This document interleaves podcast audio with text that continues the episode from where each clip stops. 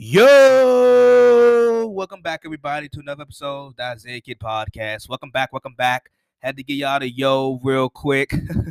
uh, hope everybody out there is doing fine. I am doing well. I'm your humble and highly favorite host, Isaiah Kid of the Isaiah Kid Podcast, the IKP. How's everybody doing? I'm doing fine. I'm back in full effect back in full effect. Haven't haven't haven't talked to you guys since the weekend. A lot has transpired. Um, and I, I, I must say, we got a pretty loaded episode today. I think we got a pretty loaded episode today. So we're gonna make it a good one. We're gonna make it a good one. We're gonna make it a good one for sure. Um, uh, where should we start? Where should we start? I mean, I know today is the anniversary of Kobe's last game in NBA. He dropped 60. That was a magical moment um, and a magical night because also that same night, the 73 and 9 Warriors made history with getting their 73rd win of the season. Uh, obviously, they didn't get the ring that year, but a lot happened on this particular day five years ago. Five years ago in 2016, Kobe Bryant played his last game as a Laker at Staples Center, and he dropped 60. Phenomenal moment um, obviously, obviously he wasn't efficient, but we're not gonna we're not gonna talk about that. Uh, still, the fact that he dropped sixty is incredible. But but but but but but but let's get into it. We got a lot. Let's go. Let's go. We got a lot to get into today, and I'm gonna start from the top. Oh, and, and let me get this. I mean, I'm a I'm a, I'm gonna address the Julian Edelman situation. Ju- and Julian Edelman, he retired, and I'm gonna give him his proper flowers. But uh, I'm, I'm, I'm gonna talk about that situation. I'm gonna talk about that. I'm gonna talk about that. Okay, so Jamal Murray. So Jamal Murray Monday night versus the Golden State Warriors. Um, the game was it was a really good game. Steph was going berserk. Steph Curry went crazy. Um, also in the process of going crazy and losing his mind and just just nailing three pointer after three pointer. I think he had 10 he had 10 made threes. Um he passed the great Wilt Chamberlain in Warriors in all-time Warriors in all-time Warriors scoring. So Steph Curry is now the all-time leader in points for the Warriors. Um so tremendous him. Shouts out to Steph. But Jamal Murray and the Denver Nuggets, I feel I feel bad for them. Such a gruesome injury for a young star a young emerging star, uh, Jamal Murray. So if you don't know, Jamal Murray, he tore his ACL. Um, obviously, season-ending injury, and that pretty much kind of that pretty much kind of ends the Nuggets' chances at competing for a championship. And I think the Nuggets, I think the Nuggets were a legitimate championship threat. Um, I didn't think they were going to win the championship. Um, but they were a legitimate threat to, you know, be in the picture. Uh, at least, at least, you know, trying to win the Western Conference. Given the fact that the Nuggets went to the Western Conference Finals last year, and it it seems to be, it seems to me, and a lot of other people that they got better with the latest addition and acquisition of Aaron Gordon and JaVale McGee. Um, uh, a lot of people had the Nuggets you know, really contending in the Western Conference and perhaps winning the Western Conference, depending on what the matchup looks like. So it's a bummer to them. It's a missed opportunity for them. And I feel bad for that Nuggets team because they went from like a team that had high, high playoff postseason aspirations to a team where they'd be just fortunate enough to get out the first round. With Jamal Murray, all star caliber guard. Um, did you know obviously it, the, the, it didn't make the all-star game but we all can we all can acknowledge that he's an all-star caliber guard. And then in the postseason especially last year in the bubble throughout the postseason jamal murray just took his game to another level. He took his game to another level um so much so where you had people actually asking and questioning like hey is Jamal Murray the best player on the Nuggets? And I can't. I, I mean, if you want me to be honest, Jamal Murray, he had where he was dropping 40 and 50 points, 40, 50 and here and there. at times last year in the bubble, he did look like the Nuggets' best player. Now, obviously, Jokic is better, and Jokic is the guy, and Jokic is the better player. But it's the mere fact that Jamal Murray is able to he you know in the regular season he's a all-star guard um and then in the postseason he turns into a legit MVP caliber type of player and the Nuggets are going to miss that. The Nuggets are going to miss that element, that extra level that Jamal Murray can take them to with just with his play. Um, they're going to miss that, and uh, I feel bad for Jamal Murray. Uh, prayers out to him and so forth. And it was one of those injuries where he landed, he, he, you know, he landed, he planted awkwardly, then his knee buckled, and then you know you can tell from the looks of it. I, I, it, it, you know, when it first happened, when it initially happened, I was just hoping it was just a really severe hyperextension. But obviously, it looked it looked bad, and it was it came out to be a torn ACL. So, you know, best of luck to the Denver Nuggets and Jamal Murray. Uh, hope you know, hoping him for a speedy and successful recovery.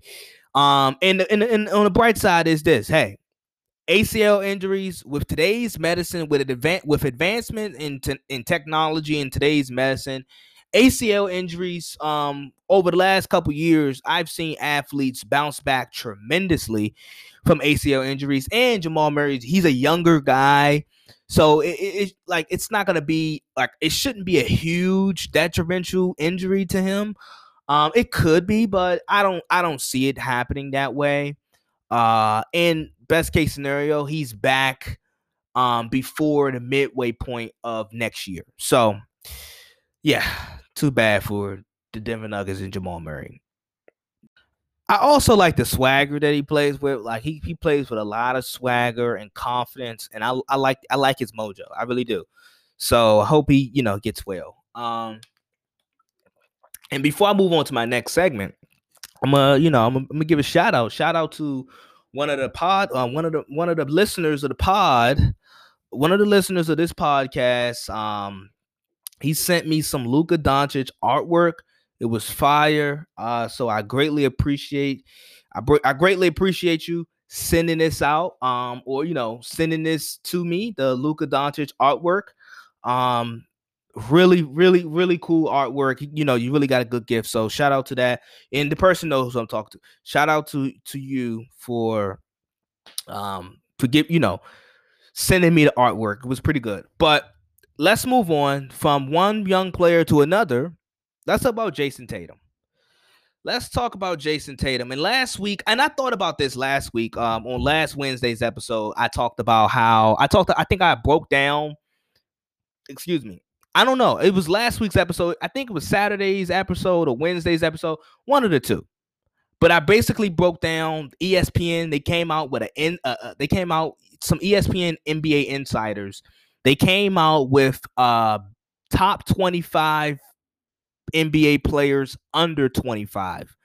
And I, I, I named you I, like I called out the top 10 and it was it was not good. Uh it was not good. And uh, it, they got a lot they received a lot of criticism and so forth. But the top 3 consist of Luka Doncic and Zion Williamson and LaMelo Ball at 3. I I vehemently disagreed against that.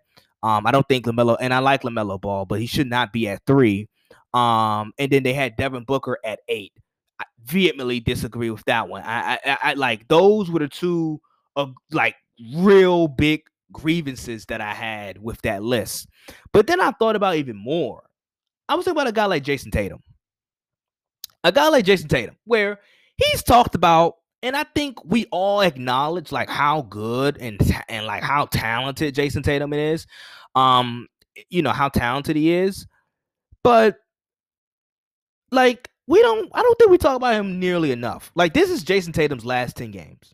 34 points, 27 points, 34 points, 25 points, 26 points, 22 points, 20 points, 25 points, 53 points, and then 28 points.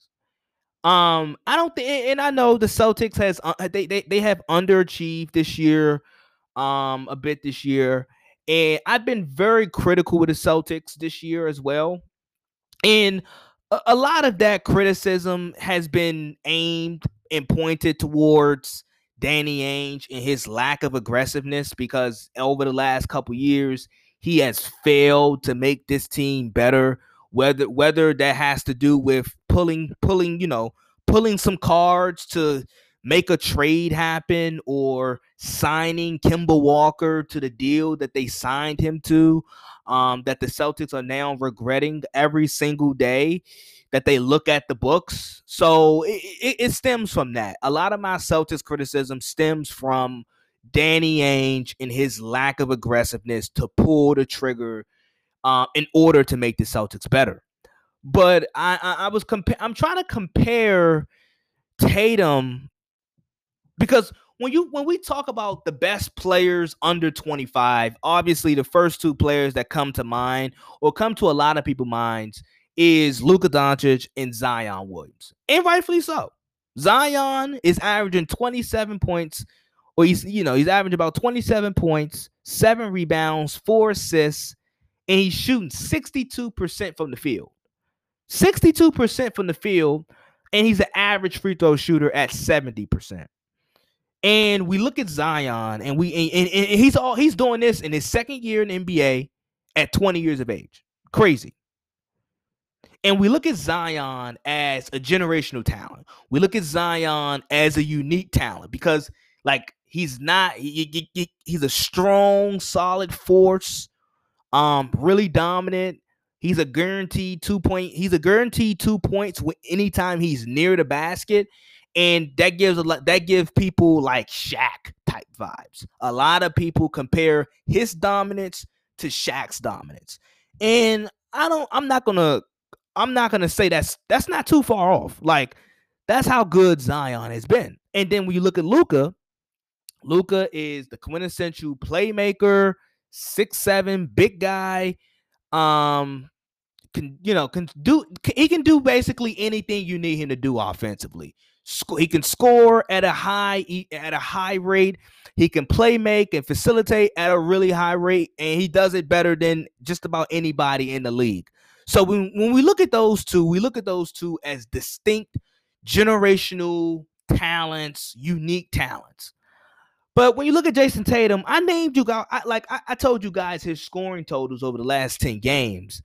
And when you think of Tatum, you're like, okay, I mean, people, like I said, people acknowledge that he's talented. Like we all know Jayson Tatum's talented.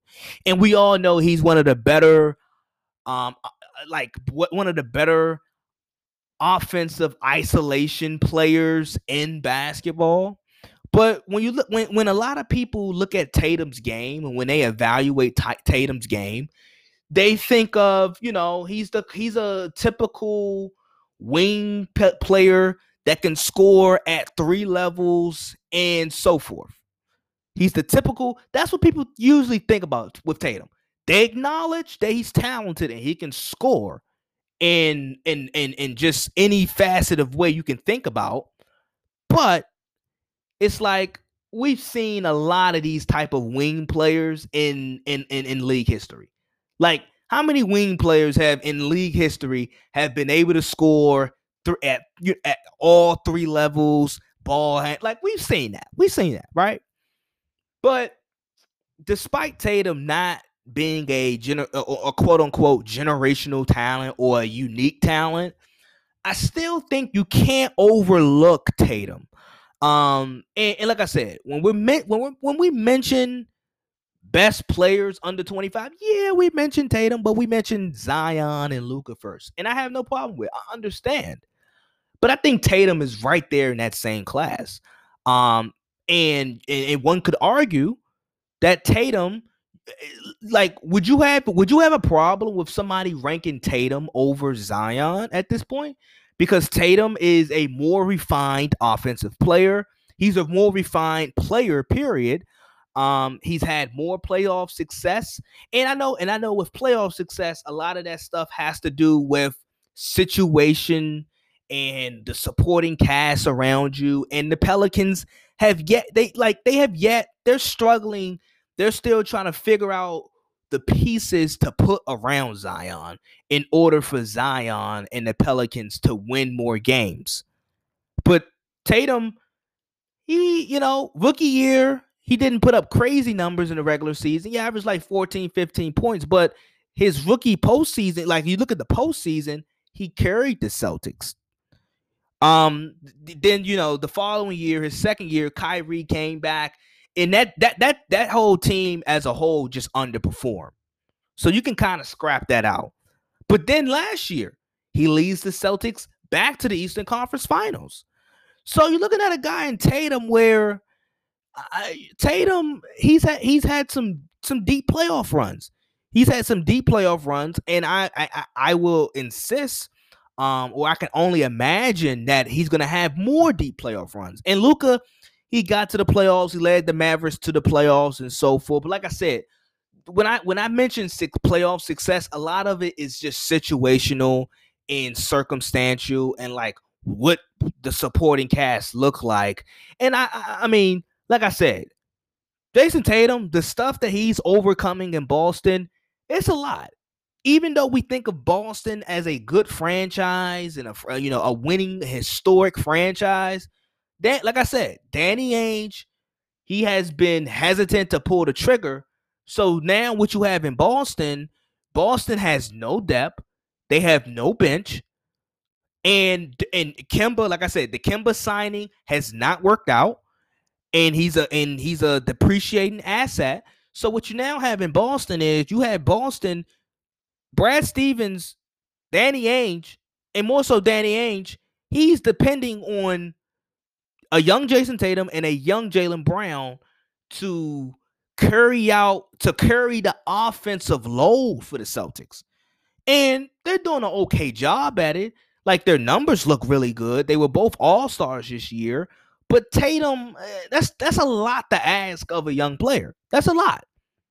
That's a lot to ask of a young player. So I think so. My whole point is, I think Tatum should be mentioned more when mentioning Luka and Zion.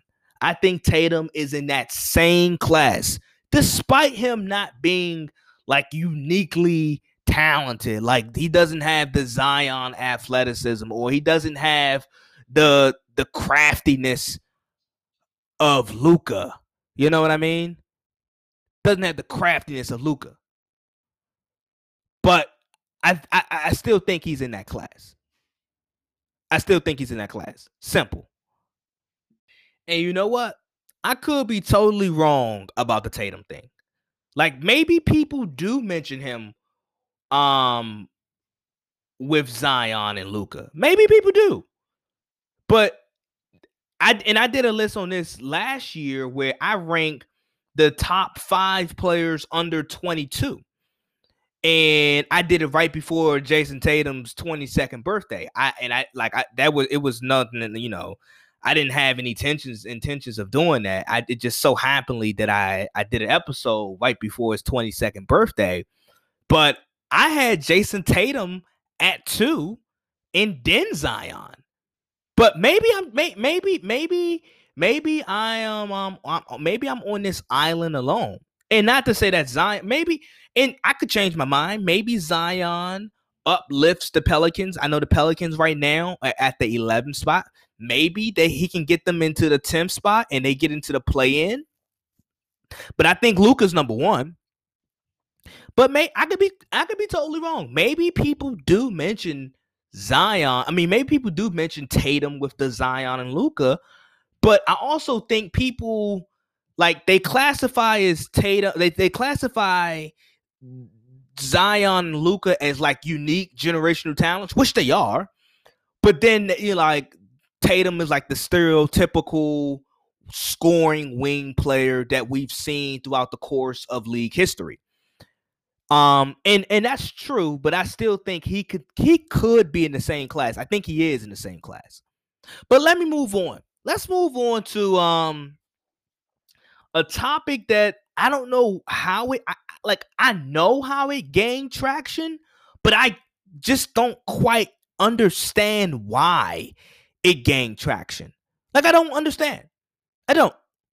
But I guess it's I guess this is just another example of what happens where when or when you have the correct people or group of people trying to push a narrative. And if you haven't if you haven't heard already, Julian Edelman, Patriots or I should say former retired now Patriots receiver, he announced his retirement. I gave it away. He announced his retirement. Right? He announced his retirement. Julian, Julian Edelman, he and, he and, and I must say, he had he has a really good story. Went to Kent State, um, played quarterback, then he train, you know, he had a transfer, you know, changed positions in the NFL, went to receiver, actually played a little bit DB, but went to receiver with the Patriots. He was there for 12 years, three Super Bowl championships, Super Bowl MVP, and he turned out to have a pretty solid career. He had a he had a, given his story and what he had to overcome, he had a solid career and God bless Julian Edelman. But the question of whether or not Julian Edelman is a Hall of Famer should not be a question. It should be a resounding no, no, no, and no. Julian Edelman is not a Hall of Fame wide receiver. He's not. Now, you look at his playoff, you look at some of his stats in the playoffs, they um they, they they're really good. He's second in uh postseason yards behind the great Jerry Jerry Jerry Rice. He's second behind Jerry Rice in postseason receptions and so forth. So you look at those two stats, and you know he's had some really big moments in the playoffs and so forth. But he's not a Hall of Famer. Sorry. He's not a Hall of Famer whatsoever. He's not. We never and and, and I like to go by my I like I usually like to go by my eye test. Usually when you see first ballot Hall of Famers, you know it. Like Peyton Manning, automatic first ballot Hall of Famer, no questions asked. Uh, you look at Aaron Rodgers, automatic first ballot Hall of Famer, no questions asked. Look at Barry Sanders, automatic first ballot Hall of Famer, no questions asked. Like there's just guys. There's a there's just a boatload of guys, um, handful of guys where you look at their careers, you're like, no question about it, they're a Hall of Famer. They're a Hall of Famer. No questions. No first ballot Hall of Famer. Charles, first ballot Hall of Famer. First ballot. But then you have guys like Eli Manning and Philip Rivers, where you have to, where it's a little bit of debate. Now with Eli Manning, I did a, I actually did an episode um on Eli Manning, whether or not he was, whether or not he should, you know, should he be a Hall of Famer or not, or a Hall of Famer or not. And I think he is. I think eventually, I think Eli Manning is going to be a Hall of Famer. May not be a first ballot Hall of Famer, but I do think he's going to be a Hall of Famer. I do think Eli Manning's going to be a Hall of Famer, and some people will probably disagree. But the reasons why I like eh, like Eli top 10 in all-time passing yards, he has some he's like he's tops in all-time passing in, in all-time passing records. Um, he made a couple Pro Bowls and also he won two Super Bowl MVPs. And you can't really tell the story of the NFL without mentioning Eli Manning, okay? But with Julian Edelman, there's no way on God's green earth that he's a Hall of Famer. There's no way. And yes, people are gonna mention, look at the postseason success. Look at the look at what he did in the postseason. Uh, okay. I mean, it, it that don't like like I don't want to poo poo it, but he contribute he contributed to a really good team. He was a he was a contribution to a team that won a lot. Yes. But I mean, you if you want a if you want a good cross sport analogy, I look at Robert Horry and Derek Fisher. Like Robert Horry and Derek Fisher were both some they were both critical contributions to championship teams. They hit big shots in big time playoff moments and big time championship moments. And they have a lot of playoff success. But Derek Fisher nor Robert Horry is an NBA Hall of Famer. And nor is or no or nor should be Julian Edelman. He shouldn't be. He's not. He has 36 career touchdowns. 36 career touchdowns. Think about that. 36 career touchdown passes. I mean touchdown receptions. That's Julian that's Julian Edelman. Let me and you want to do some comparison some compare and contrast, right? I look at a guy like Hines Ward. Hines Ward some people, most people will probably argue that he's not a Hall of Famer. Most people. Some people think, some people might think he is. I uh, a lot of people I've heard they don't think Hines Ward's a Hall of Famer. But in Hall of, and, and Hines Ward can't make the ballot. Like he can't make the finalist ballot. And I'm gonna read you out Hines Ward's numbers, and I'm gonna read you out Julian Edelman career numbers. Here's Hines Ward. Here, here's his numbers. Hines Ward has a thousand receptions, over 12,000 receiving yards, with 85 career touchdowns, receiving touchdowns. Julian Edelman has 620 receptions, 6,800 receiving yards, and 36 touchdowns. So, all so uh, and, and not to mention Hines Ward, he's a four-time Pro Bowler and a two time Super Bowl champion. But you look at their stats side by side, it's night and day. Hines Ward has a thousand receptions to Julian Edelman's 620. That's almost that's 380 more receptions. Hines Ward also has 12,000 yards, receiving yards. Hines Ward is he he he doubles Julian Edelman in that in that category. And then touchdowns, oh my goodness. He doubles Julian Edelman in that category as well.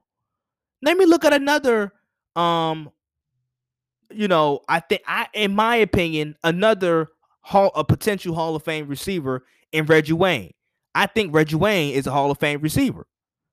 He's a six-time Pro Bowler, made All Pro one time, and a, and a Super Bowl champion. Mind you, Julian Edelman never made a Pro Bowl. He never made a Pro Bowl team. He met, he never made. I mean, well, if he never made a Pro Bowl team, he damn sure ain't make an uh, an All Pro team because it's harder to make an All Pro team than to make a Pro Bowl team. He's made neither. He's made neither. And Reggie Wayne is a six time Pro Bowler and he made All Pro once. But Reggie Wayne has a thousand receptions, over a thousand receptions. He has over 14,000 yards and 82 touchdowns. So once again, Reggie Wayne nearly, excuse me, Reggie Wayne nearly doubles Julian Edelman in every statistical category that matters. So when when people, you know, I, and like I said, Edelman has a good story. Um, this is probably more than what he bargained for coming out of Kent State as a quarterback. But even his Super Bowl, even the even he he won Super Bowl MVP. But even in that Super Bowl, he didn't even catch a touchdown. He didn't even catch a touchdown in that Super Bowl. He didn't even catch a touchdown. So I mean, uh, I'm sorry. I, I'm sorry. I got to piss on Julian Edelman's retirement party, but he's not a Hall of Famer. I'm sorry, he's not. And what? And once again, what am I sorry for? It's the truth. It's the God honest truth. He's not a Hall of Famer. And and, and, and I, I have been to the basketball Hall of Fame and the and the Pro Football Hall of Fame, and there's just a certain there's a there's certain guys that should be in there. Sorry, there's certain guys that should be in there. And, and and and Julian Edelman is not one of them. That's why you have the Ring of Honor. I do think he can make the Patriots Ring of Honor. I do think he should make the, you know, he should be in the Patriots ring of honor. Definitely. But a Hall of Famer? No way. You gotta have production and you gotta have the stats. That matter. That that matters. You gotta have some type of production along with the stats. Julian Edelman doesn't have it. He has the winning, but he ha- he, he lacks the production. He lacks the production. And if anybody think otherwise, if you think Julian Edelman is a Hall of Famer, you need to be drug tested immediately or or you need to do some deep soul searching because he's no in no way he's a Hall of Famer. Sorry. But he's not a Hall of Famer. He's not. He's not a Hall of Famer. So, I, and like I said, you can look at guys like Derek Fisher and Robert Horry who who were critical parts like they played some contributing roles in championship teams but they're not hall they're not they're not bas- they're not pro basketball hall of famers. No they're not. And the same goes for julian edelman. Yes he played with the patriots for 12 years he won a lot of games he won a few super bowls and he's won super bowl mvp but he's not a hall of famer he's not sorry he's not though and when I look at other when I look at other receivers who have better numbers, like it's not even close. Like the numbers comparison, it's not even close, and they're not in the Hall of Fame. You know damn well Julian Edelman should not be in the Hall of Fame.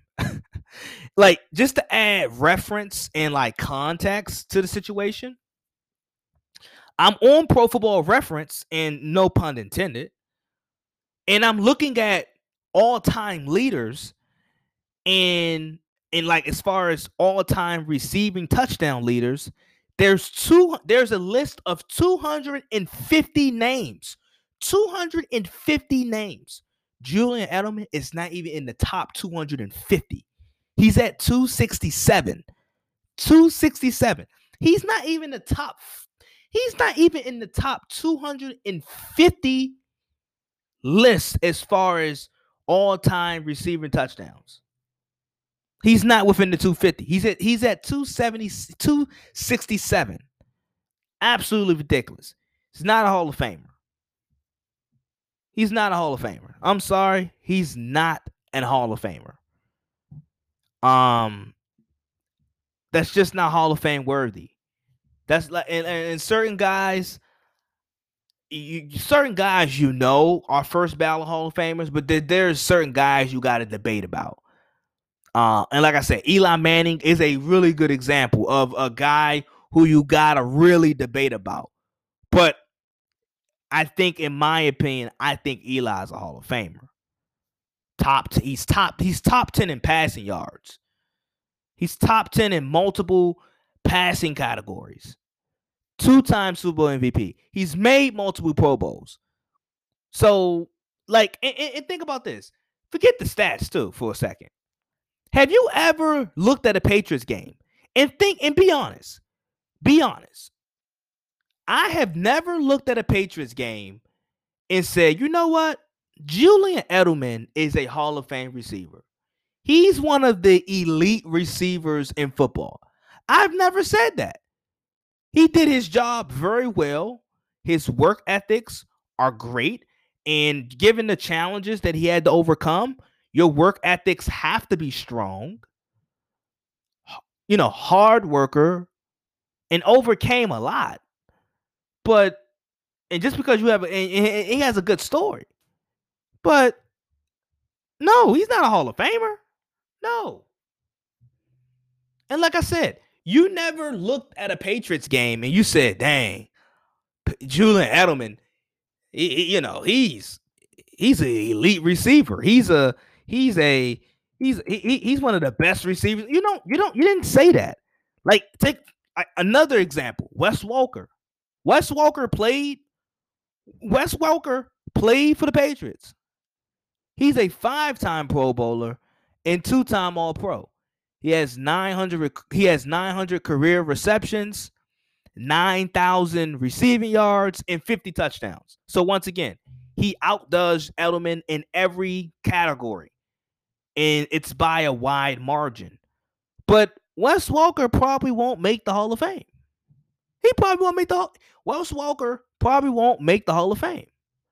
So that answers a lot of you guys' question. Julian Edelman is not a Hall of Famer.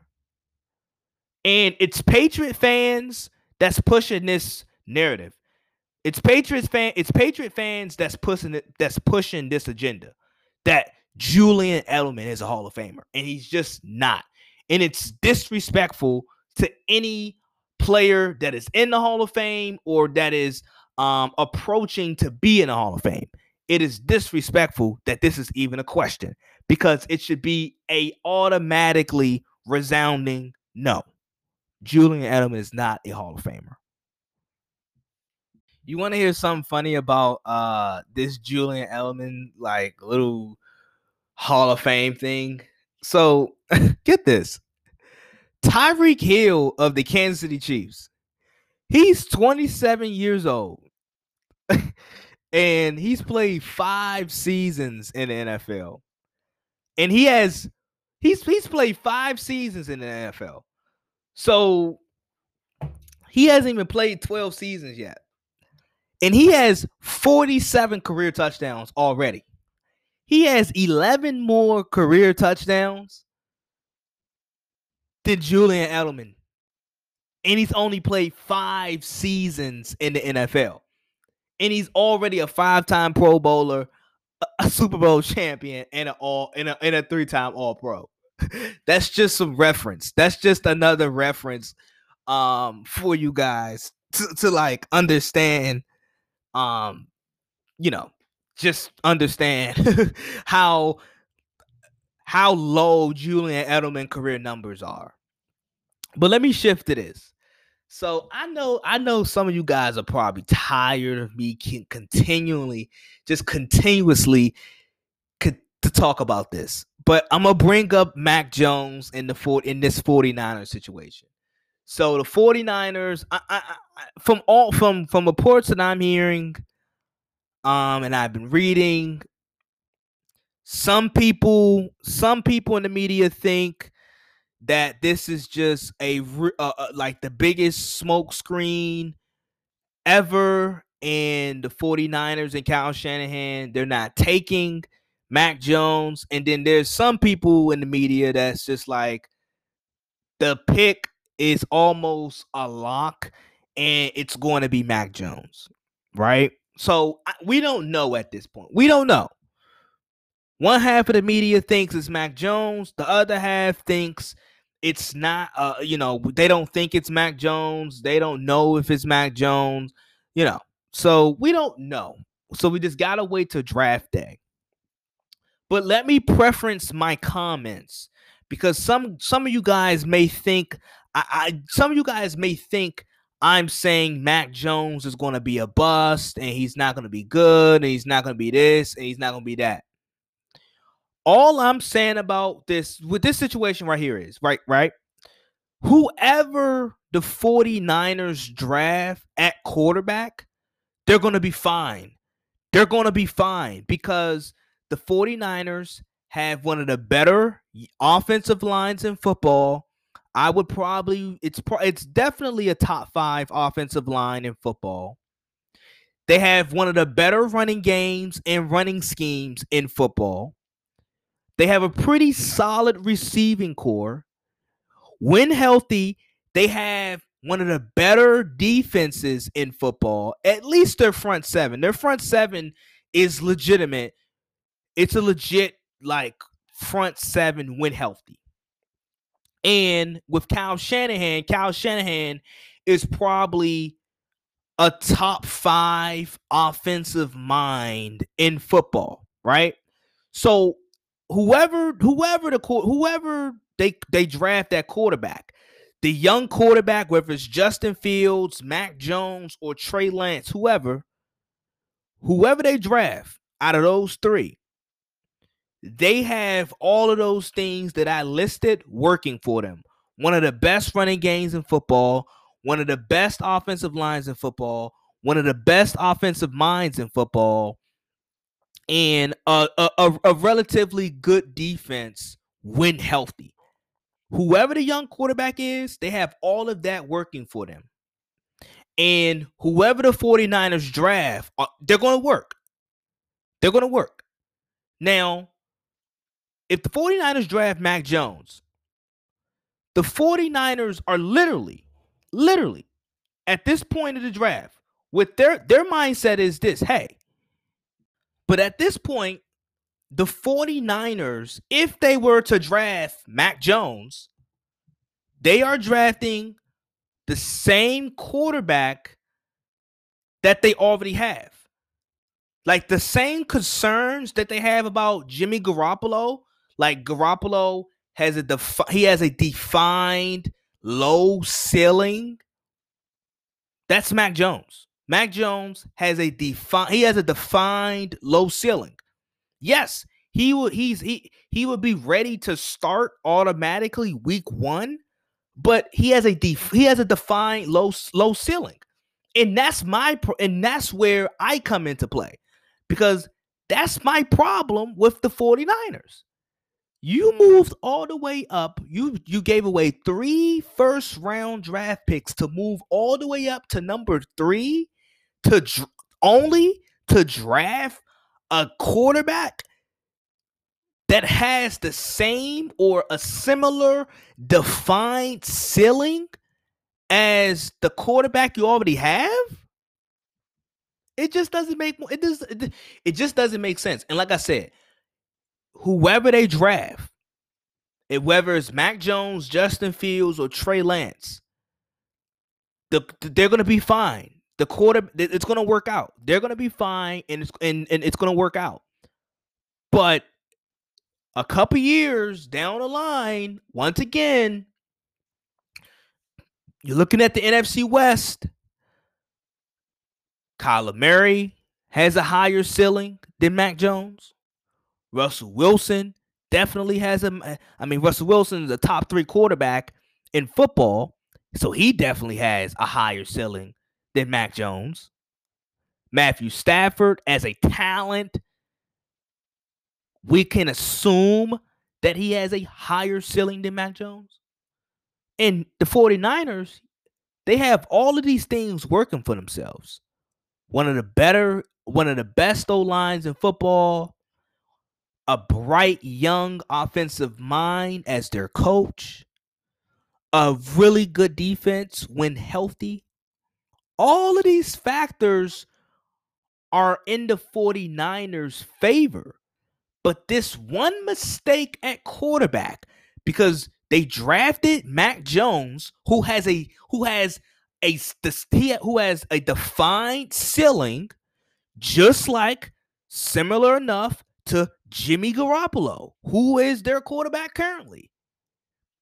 And you think about it, and you look about and you look at what the 49ers gave up three first round picks to move up to th- to number 3 only to draft Mac Jones? It just doesn't make sense. That's all. And that's my problem. That's what I tried to express with the Mac Jones situation. Like the 49ers if the 49ers stayed at 12 and they wanted to draft Mac Jones which which is which was possible. They could have done that. They could have done that. But they moved all the way up. They gave up a lot. They they are bargaining that they're going to be a pretty good team, which they are. But if the goal is to win a Super Bowl, I don't see that happening with Mac Jones as your quarterback because he presents the same problems, the same issues the same concerns that you have about Jimmy Garoppolo. And is that and, and that is a defined ceiling. He has a relatively he has a relatively low ceiling, just like Jimmy Garoppolo, Mac Jones. So those are my thoughts. Those are my thoughts with the 49ers.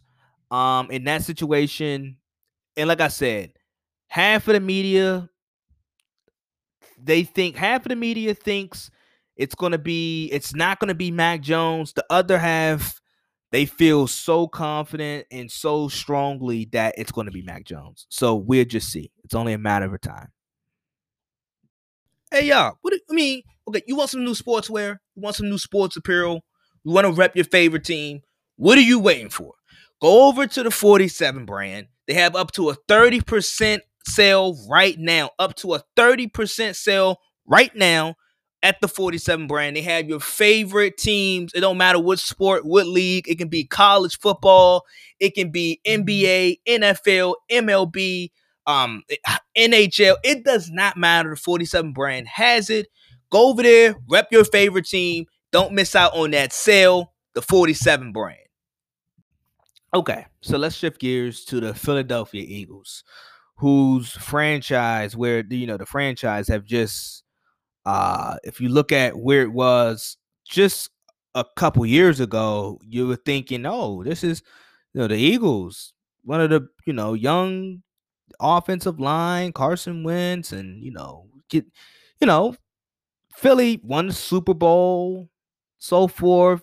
Eagles, you know, they look like they had something, right? They look like they they look like they had something. Um, fire Doug Pederson. Carson Wentz is gone. They're paying the Eagles are still paying Carson Wentz and he and he uh he plays for a different team. The Eagles are paying Carson Wentz and he plays for a different team. Okay, that's how that just imagine how crazy that is, right? And now there's a report that came out about how Doug Pederson was treated like a baby um, he was micromanaged and so forth, um, and how you know didn't have really any say and so forth. It's basically a report that discovers what a lot of people been talking about.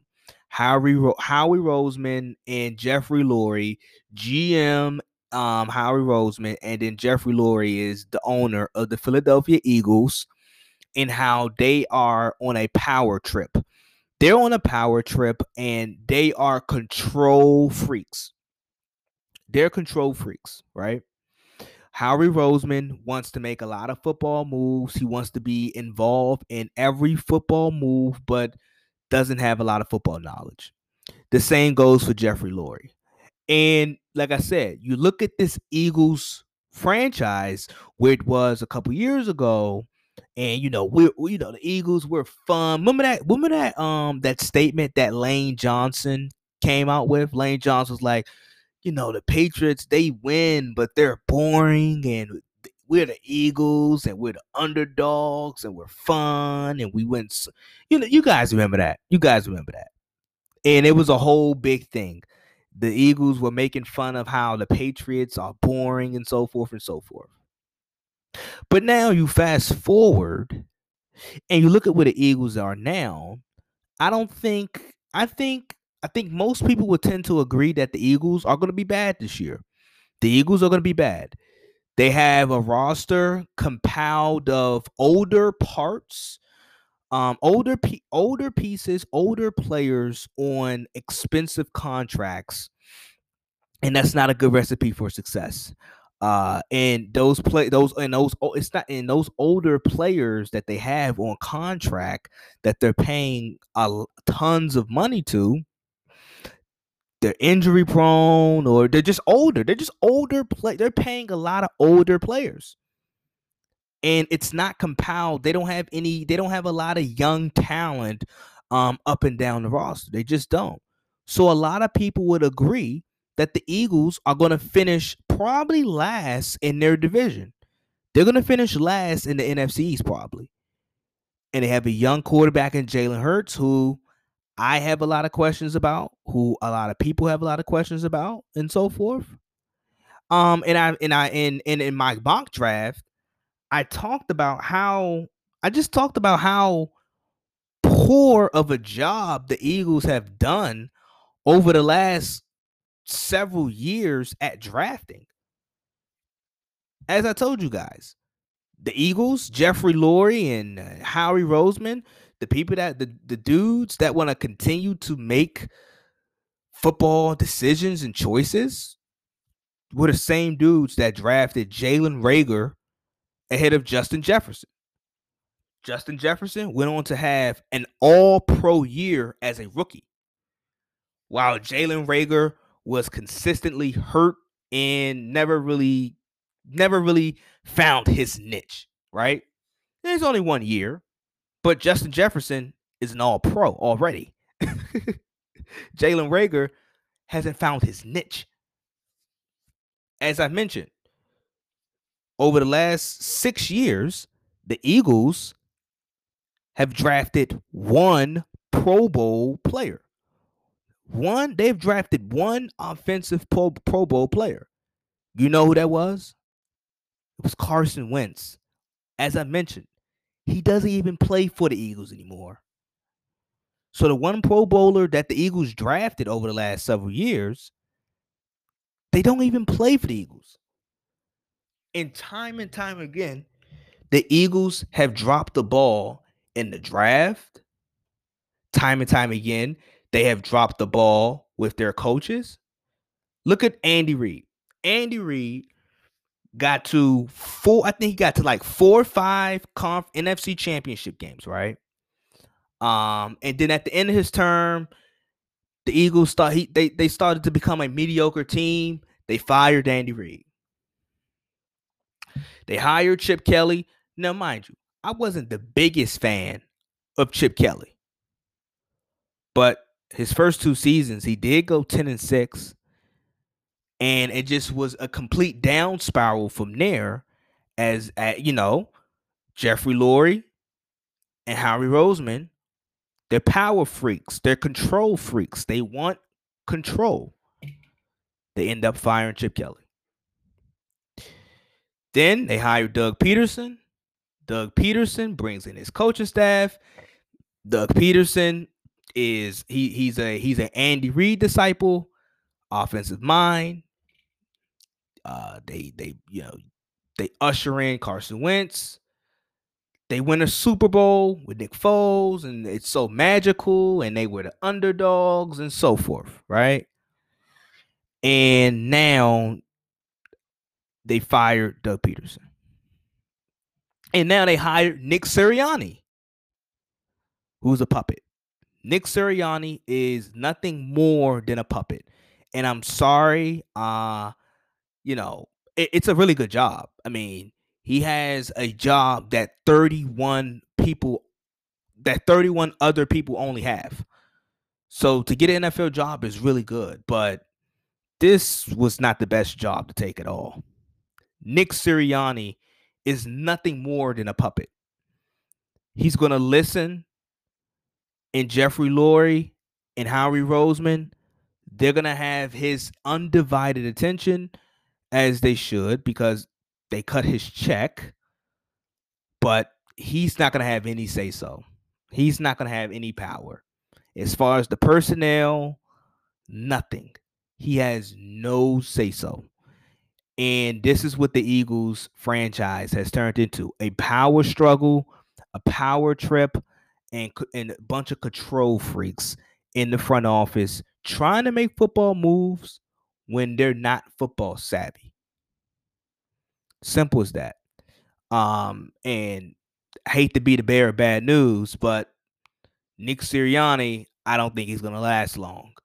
And it seems like with the with these past Eagles coaches, uh, especially Doug Pederson, you know, when when the Eagles win, you know, Jeffrey Lurie and and and, and Howie Roseman, they they they give themselves the credit when the Eagles are losing and when the Eagles don't look too good, they deflect credit. They deflect criticism, right? Um, and this and like I and, and this is this is this was my whole entire point about Carson Wentz last year. It was bigger than Carson Wentz struggling. Yes, Carson Wentz did not play well last year, but it was bigger than that. It was bigger than Carson Wentz not playing well it was bigger than Doug Pederson and Carson Wentz not having the best relationship. It was a it was ultimately a power struggle in Philadelphia that led that leaked into the locker room and it led onto the field. Simple as that. Now let's shift gears. I'm uh this is gonna be my last segment. I'm gonna leave you guys with this. I don't want to be long. Um, so Mavericks owner Mark Cuban, Mark Cuban, uh, he criticized he criticized the play-in game tournament. The play-in tournament. So the NBA, they have this, they have in, they have inserted this play-in tournament. Um, if you guys recall, they did this last year in the bubble, and it created some excitement. I'm not gonna, I'm not gonna lie, it, it, it created some excitement. But Luka Doncic, uh, Maverick superstar, he criticized the idea of the play-in. Um, and Maverick, and as I mentioned, Mark Cuban has been um he he he he he agreed with Luka, his superstar. He agreed. Uh, Cuban has concerns over the NBA um, compacted schedule, and this is an actual quote from Cuban.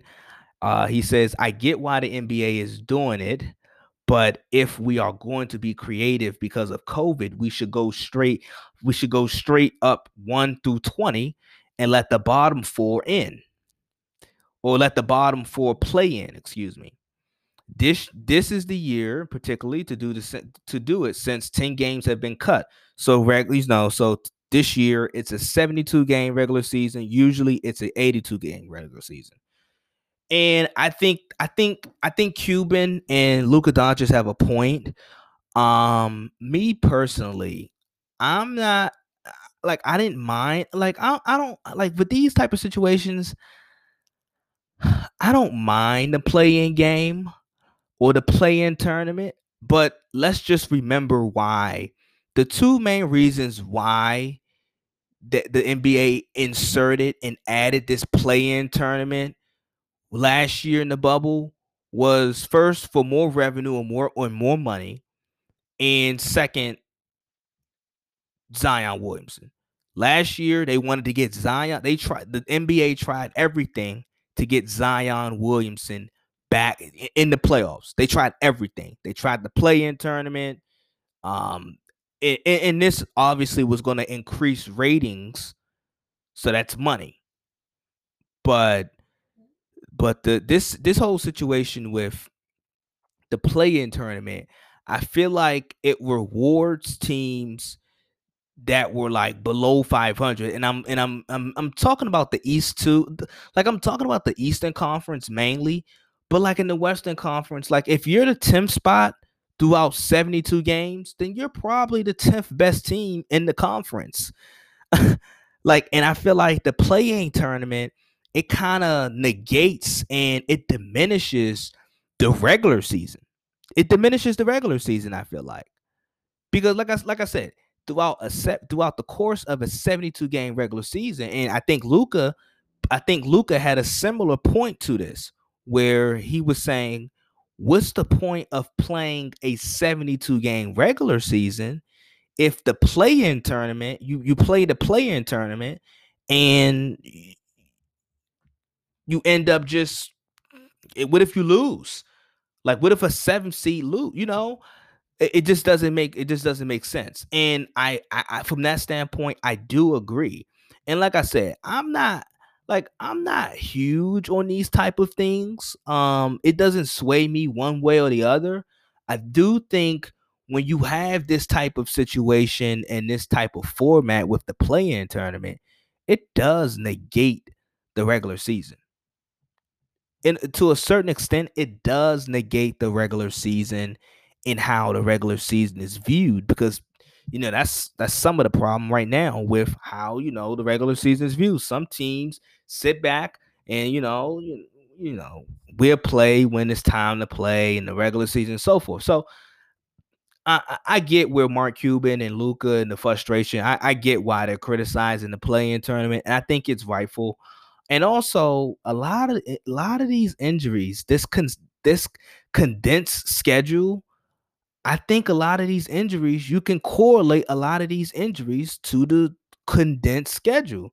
I mean, LeBron, AD, um, Joel Embiid, Jamal Murray, more recently, just a lot of injuries throughout the NBA. I mentioned uh, James Harden.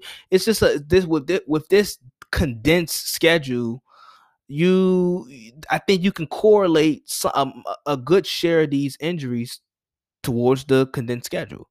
So it's going to be interesting to see how the NBA carries it out over the next couple years as far as like do they want to continue doing this because it does to a certain degree negate the regular season and you're rewarding bad teams. You're rewarding teams that's below 500. But as I mentioned, what are the reasons why the NBA added the format? They first last year for last year, last year they added the format for more revenue. More revenue. So it's going to draw interest, it's going to be entertaining and people going to watch. Also, last year they tried their best to get Zion into the postseason, into the play-in game, so he had a chance to make it to the postseason. So it's just situations like that. But uh, I'm gonna leave you guys right here. Without further ado, I'm gonna let you guys go. Hope you guys enjoyed this episode as much as I did. I hope you did. Um, always remember two choices, one decision. I see you guys on Saturday. It was a great pod. Thank you guys for tuning in, tuning in. Continue to continue to show support and love. You guys are doing a great job. I greatly appreciate it, as I always tell you guys. But I'm out. Peace, deuces, enjoy.